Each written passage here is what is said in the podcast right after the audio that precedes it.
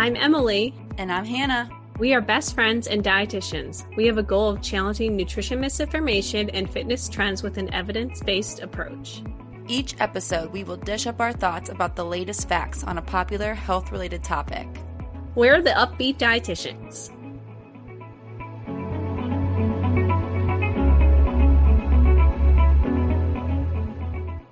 Hello, everyone. Welcome back to another episode of the Up-Beet Dietitians podcast.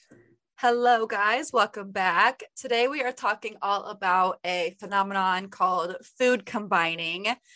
Food combining is a not so new wellness culture diet that's been floating around, and we wanted to discuss why this approach is likely not a good fit for you. So, we're going to go over what food combining is, the claims around it, and we're also going to go over um, why those claims are generally pretty false. Yay. I like how you said phenomenon. That felt good to say. Yeah. Felt good to say. Like, I feel like it was something very... strange going on. it's a phenomenon, that's for sure. Yeah. So kind of starts off on what is food combining if you have not already heard of it before. So it's this really popular trend going around and the wellness cultural gurus are all for it, of course, like any trend. Mm-hmm. And essentially, its claim is we shouldn't be eating certain foods either together or we should eat them separately, essentially. I don't know if I just said the same thing. We should eat some foods together, some should, should be eaten separately. Yeah. Essentially, to better the digestion and metabolism of different foods, especially with nutrient absorption and in case some food combinations increase chances of like gas, bloating, toxin buildup, or if Barf. food is not moving quickly enough throughout our digestive tract. Yeah, we'll get into why that is something you don't want to happen. Mm-hmm. A little mm-hmm. spoiler diarrhea is usually unwanted by most people. Yeah. Like, yeah, there are a list of do's and don'ts. So, Emily, why don't I go over the do's? You can go over the don'ts. Okay. So some of the do's, and there's a list of them, there's a lot. So buckle up. Um, always eat fruit on an empty stomach. Protein is to be paired with non starchy vegetables. Fats can be paired with non starchy vegetables as well. Carbohydrates can also be paired with non starchy vegetables. Always wait three to four hours between meals before switching categories and only consume dairy on an empty stomach. These are some wild rules. They're definitely based in science. Non-starchy vegetables with everything, apparently. Yeah. Mm-hmm. Um, and then kind of the don't side of foods we should eat separately. Don't combine starches and protein. Don't mix fats and protein. Melon should be eaten alone and never paired with other fruits. Don't drink. Gosh dang it, melon. Um, don't drink liquids with meals. Don't combine starches with acidic foods. Don't combine different types of protein. And don't eat fruits or vegetables at the same time. This like stresses me out thinking right. about all these things. It's this, exhausting. And I'm like, we'll get into it. Yeah. Well, yeah. So the big idea, like where these rules kind of stem from, is like what Emily already said: is we don't want to cause a traffic jam. We want to have our food go through us as quickly as possible, so we feel nice and light and airy. Um, and their claim is that if you eat fast digesting fruits, such as like fruit, for example, along with a slow digesting fruit like a protein, like maybe chicken breast, this can cause that traffic jam and this can cause that digestive distress and toxic buildup. I can't yeah. even say that without feeling like a fool. I know. I if we ate just a thought, I this is already like foreshadowing like the entirety of this episode, I know. But if I just they knew coming into tra- it. like thinking about like I have to get all my food through me, I would just drink coffee. Yeah. like if they want everything to be digested quickly, yeah, just take a laxative. That's right. not medical advice I'm giving out, but there's a better way to go about this the food combining route. Right. Um, but kind of going into we already kind of talked about some of the different claims, but that's specifically the improving digestion to feel lighter and have more energy. It, I feel like it really depends on the types of foods you eat, not mm-hmm. the volume. It's not even the volume of food at times. There are no like quantitative rules, it's food combination. And we don't want you to digest your food quickly because not only can that inhibit absorption of essential nutrients in different components of our GI tract, but also you don't want to go poo like five plus times a day. Well, even then, like, I don't know what the average amount actually is. Um, um, this is a good time to plug Andy, Andy's blog post. We'll link yeah. a good blog post from a yeah, yeah. a future guest you guys will be hearing from. But yeah, we don't want you going to the bathroom all the time, all day. I don't think you would want that either. You've got things to do and can't spend half your day on the toilet. Exactly. Additionally, the claim moving on. Where do we go from poo? um, preventing toxic buildup. Food, your GI tract is very smart and it does not, it is doing everything in its power to not have any type of buildup or anything like that. It naturally pushes food through, takes the nutrients. Um, obviously, if you have some type of GI disease, absorption or metabolism might look a bit differently, but for the average human being, your stomach is not going to get too acidic or alco alkaline. Alkaline. I was about to say alkalinic. I don't know if that's a word. I don't think oh, it's not. I'm just making up words. Your pH will not get messed up by yeah. food. Um, your body has a very not even from like a acid base perspective like it has a strong like stomach acid is strong. It does a good job of breaking down foods and making sure that nothing gets too wonky down in there. Um, and also toxin buildup is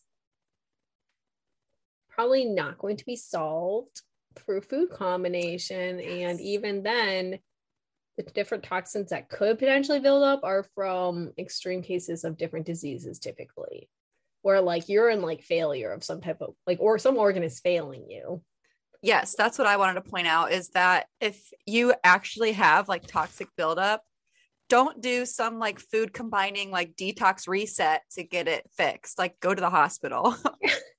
Please seek urgent medical assistance at that time. Right. Not Do pairing not... fruit and chicken breast together is not going to fix the problem. no, absolutely not. Okay. And then the last thing so many fun things that these there are these claims. Um, the last one is promoting weight loss because most of these trends always have some component of weight loss. Any weight loss that can occur from this is not to be attributed to food pairing. There is no research behind food pairing and weight loss. Um, your body does not decide to release fat stores or gain fat stores based off of food pairing. It's not really involved with that at all. Maybe if you're going to the bathroom five plus times a day and you don't have anything in your GI tract, then you might lose some weight, but that's because there's nothing inside of you. Yeah. You'll lose some weight, but you're not going to lose fat from that. You're just going to lose some some contents of your intestines. Which adds up. So I guess if that's your goal, great. You've accomplished something. Yeah not a fun way to go with weight loss. No, there's better approaches. Mm-hmm. Mm-hmm. Okay, let's go over. We've kind of already talked a little bit. Let's get specific about what is wrong with food combining. So, first of all, there is no evidence to support this. Um, in my research, I was finding this is like a really old concept, but as diets do, they just like keep reinventing themselves and coming about mm-hmm. in new ways. You know, keto is the new Atkins, whatever. Um, but there is not any evidence to support the claims that we've kind of listed off that food combining is supposed to have. Let's talk digestion, shall we? Let's go into like how digestion actually works.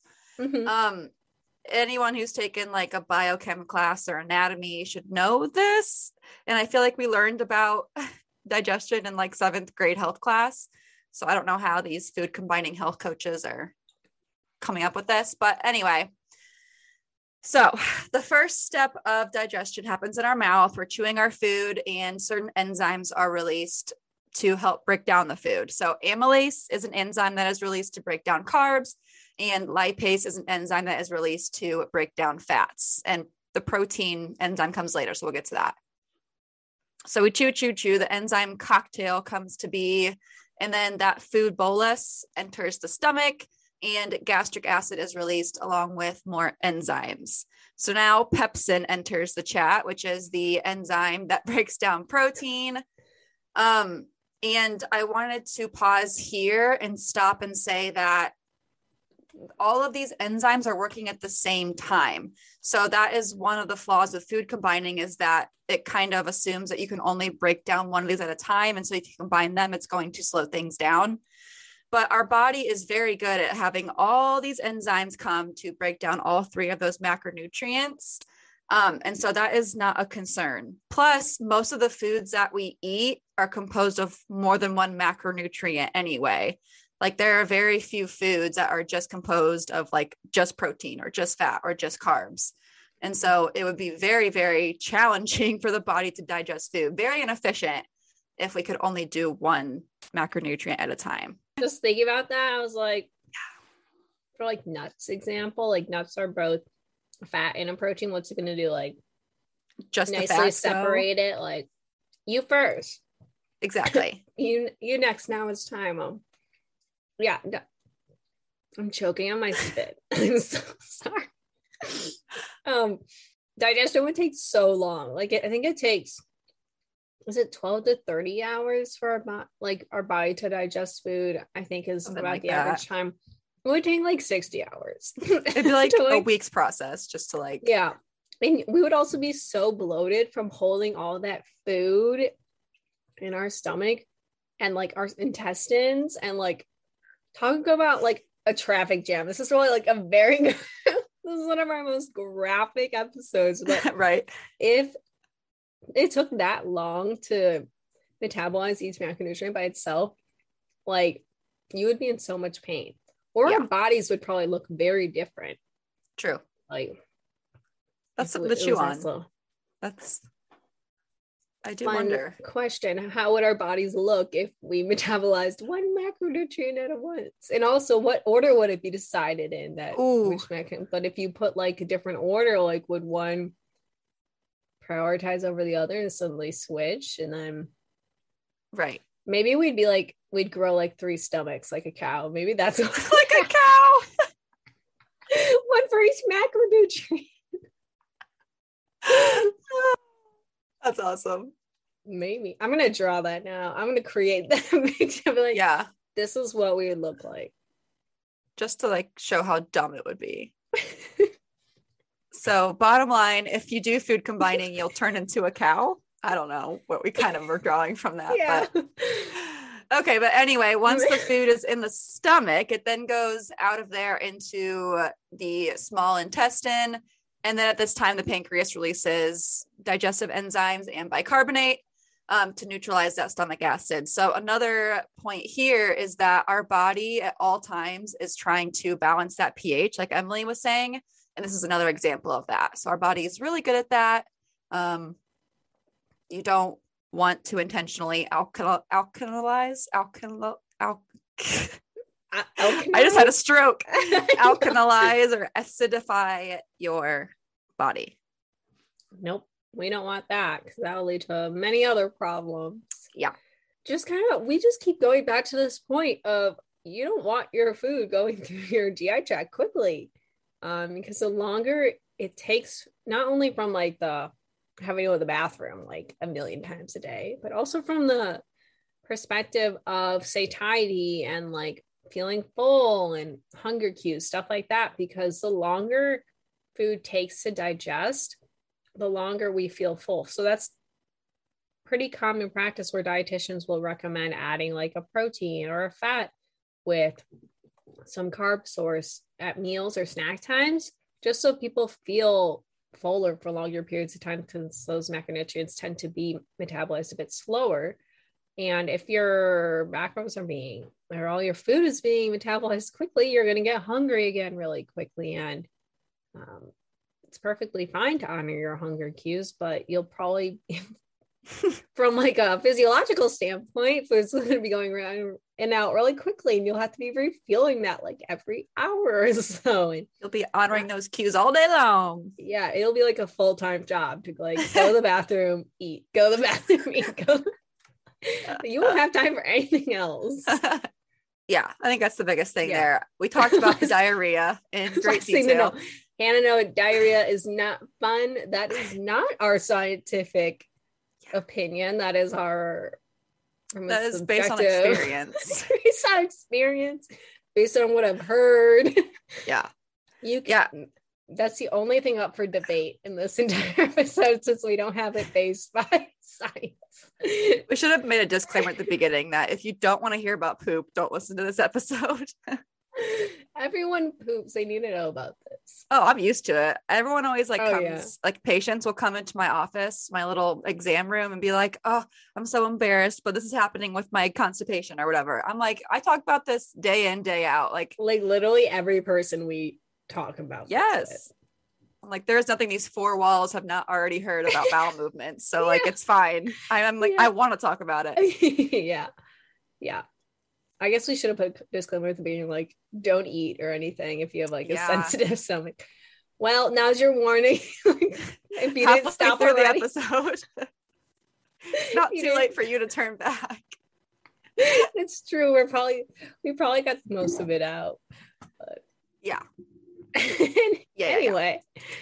Um, okay. so the next, uh, yeah, diarrhea. Let's see. I think that's most of the diarrhea talk for the day. So you're lucky if it's good. You're good. You're good. I promise. Actually, I'm not going to mm. promise, but let's hope. okay.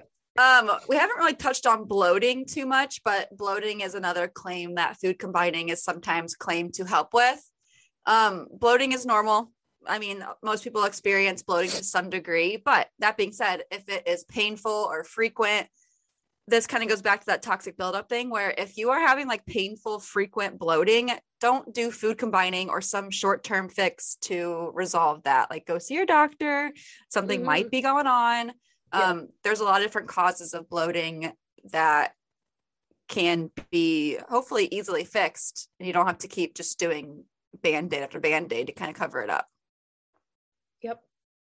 Yep. Yep. That's I don't yep. really have anything to add. Yep.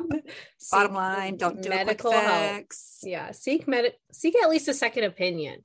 True. Before you do something. Yeah. We're circling back around to ending on our always fun note of weight loss and why the food combination or foods eaten separately will not really attribute to any weight loss progress. Um, like we kind of noted, I think the weight loss or weight management tips episode has already come out by now. I think so, yeah. So go listen to that because we go a lot more in depth about dietitian approved ways to make sustainable changes that are realistic, but kind of giving you a bit of a summary related to food combinations specifically. Weight loss is mostly seen with eating more fruits and vegetables in general, eating less because you can't combine food? Yes. Because if you're not combining food, then you're probably eating less calories. Exactly. And if you're being so hyper aware of food combination, you're probably eating a lot less calories overall since you feel like you probably can't eat a lot, which I, looking at those rules, I wouldn't know what to eat and when right. and what to eat. So I probably wouldn't eat that much. I'd probably lose weight. And then Additionally, since there are so many rules about what you can combine, meals might seem a bit boring and bland because I'm just going to go eat some chicken breast by myself because I can't combine it with anything else. Uh, so you probably won't overeat, especially with with like food combining because you might just get bored of eating one thing at a time and then waiting three to four hours to eat something else. Like I would probably eat a protein, a fruit, and maybe a vegetable each day, and like right. one serving. or maybe I probably would eat more because I'd be so hungry, honestly. But you can't. Yeah. There's so many rules with combination that you're probably once again going to be in a caloric deficit, and that will probably lead to weight loss. So, yes, you don't need to do food combination, food separation to lose weight. Yeah, yeah. Any weight loss you see is just because you're in a caloric deficit because of the reasons Emily just said. Like it's not because of the food combining. Yeah. Ugh, sounds terrible to me. So so many rules. So many rules. That's what I don't love. And with the weight loss too, like yeah, if you do lose the weight from all these food rules, how long can you really stick to that? Like yeah, like when you go out forever. to eat. True. What are you That's gonna do? Point. Are you just gonna eat a side of broccoli? And nothing else. and I don't think I don't I think one of the rules was you can't combine liquids in your meal. So you can't even drink a oh fun drink. Right. Or a, a water. right. You can't even have water with your broccoli. That's a stupid rule. That's pretty stupid. Uh, if it so, sounds too good to be yeah. true, it probably is. Yeah. And if it sounds super restrictive, then it probably is. Yeah. And we don't want to develop any disordered eating habits. This is a no disordered eating habit development zone. trying to think of the acronym that would be. N D E D Z. Neds. Neds. This is Ned. no. Nadez. Ned. Neds. No eating. Nadez. Nor. Nor. No. No disordered eating development. Neds. Neds because I was I didn't want to say I was gonna say I didn't want this to be a no eating dis- no disordered eating zone because like that's something we're both very passionate about and we want to help people with. But yeah, this zone is not we are not promoting disordered eating here. Uh-uh. This restriction will and there's a very high chance it could lead to disordered eating. Yeah. And a poor relationship with food because I wouldn't like eating food if there were all these rules especially no. as strict as these are. And then you feel so guilty when you broke a rule, and you're likely to break a rule when there's like 18 of them. Yeah. Yeah. All right. Well, bottom line, you guys probably guessed it off the bat that we didn't love the idea of food combining, but it is a fad. It has strict rules. It's not sustainable for most lifestyles. Our digestive tract could handle a lot more than what this diet gives it credit for. Um, it can break down multiple food groups at once. It's not going to get jammed up. And if it does get jammed up, go to the doctor so you don't have a bowel obstruction. We encourage you to actually combine foods, especially if you are eating carbs, to always pair those with um, protein, healthy fiber, and fat to help you healthy fiber, healthy fat and fiber. I think all fiber is healthy fiber. Anyway, pair your carbs with other foods to help you stay full and stabilize those blood sugars. Yeah, that's the only type of food combining here. But yeah. it's much more general. And it's just like, it's essentially don't eat a simple carb by itself. Yeah. Which and if you do, it's fine. Just don't do it all yeah, the time. Yeah. So I don't really have anything to add to that. it's it's been fun talking about food combination and pooping. Poop. um so it's time for a bonus question. And this week's is something I have never heard of. I've never heard this question. I'm so excited for this question. I'm glad you are because I was just like, uh, okay. But the question is Is the ocean a soup? There's so oh. many ways we can like break this down. Yeah. Okay. Well, I started by Googling soup definition. Let me read that off to you from Wikipedia. Okay, I'm, I'm ready. I'm ready. Um, well, here, there's like three different definitions. The first one is a liquid dish typically made by boiling meat, fish, or vegetables in stock or water. So I would say, besides the idea of the ocean is not really a dish for most people, and it's not usually boiling. That's what I was thinking. okay. Um, the other definition is soup is a substance or mixture perceived to resemble soup in appearance or consistency. Wait. What would? So the definition is the perception of the actual thing that's being defined. okay, that one we're that's nixing. What... Um, and then this is Wikipedia's definition. The other one came from the Oxford languages. Okay, Wikipedia says that soup is primarily liquid food. I guess that's a keyword there. Generally served warm or hot, that is made by combining ingredients of meat or vegetables with stock, milk, or water. Um, hot soups are additionally characterized by boiling solid ingredients in liquids in a pot until the flavors are extracted, forming a broth. Uh, I'm just really excited for this question. I thought it was very creative and I was excited. It was. It. it was. I was thinking, my first thought was, no one's eating the ocean. So it's not like no one has a spoon out. But then I was like, yeah. okay, what is eating the ocean? And then I thought of like whales. oh, it's whale soup. Yeah, because like I thought of like in Finding Nemo when the whales, or like I think blue whales, or probably other whales do this as well. Like they filter out the krill and yeah. the liquid comes out through it.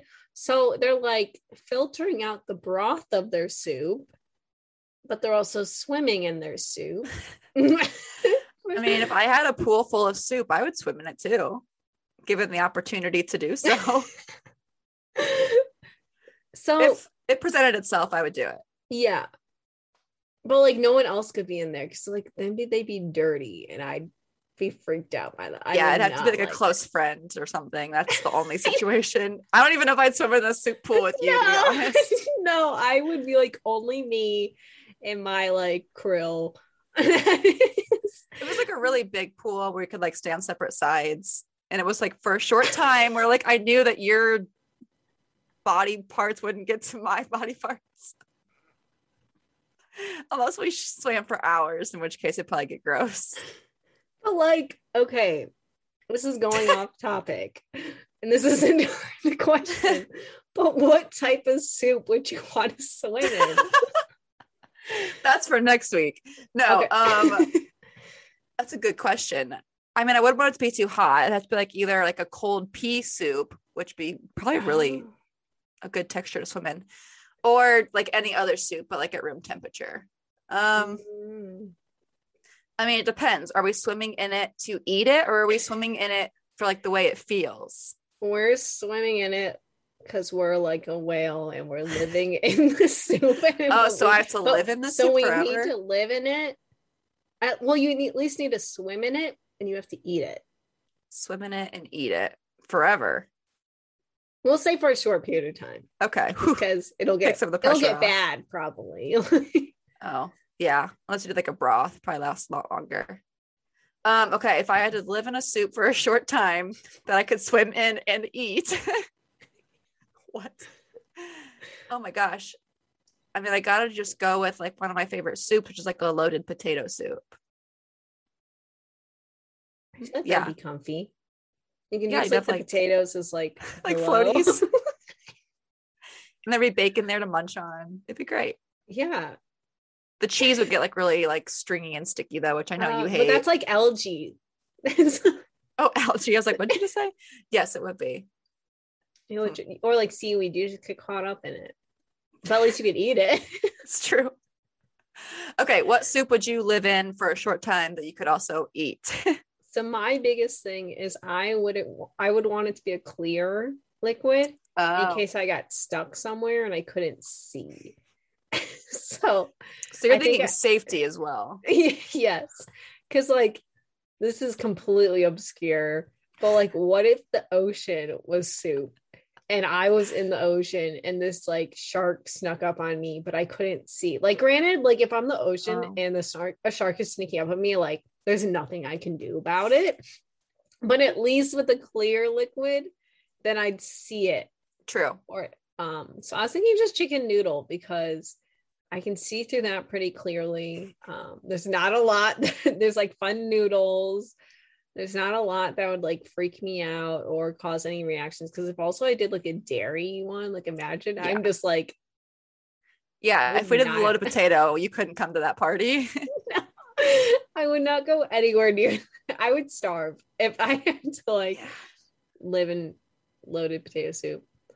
But the the temperature was a very good point because I like my soups like scalding hot. Same. But I don't like staying in like a hot tub for a long period of time. Also same. So probably then a lukewarm chicken noodle soup. I think that tastes better than a lukewarm potato soup though. Oh, that yeah. would get like all curdled.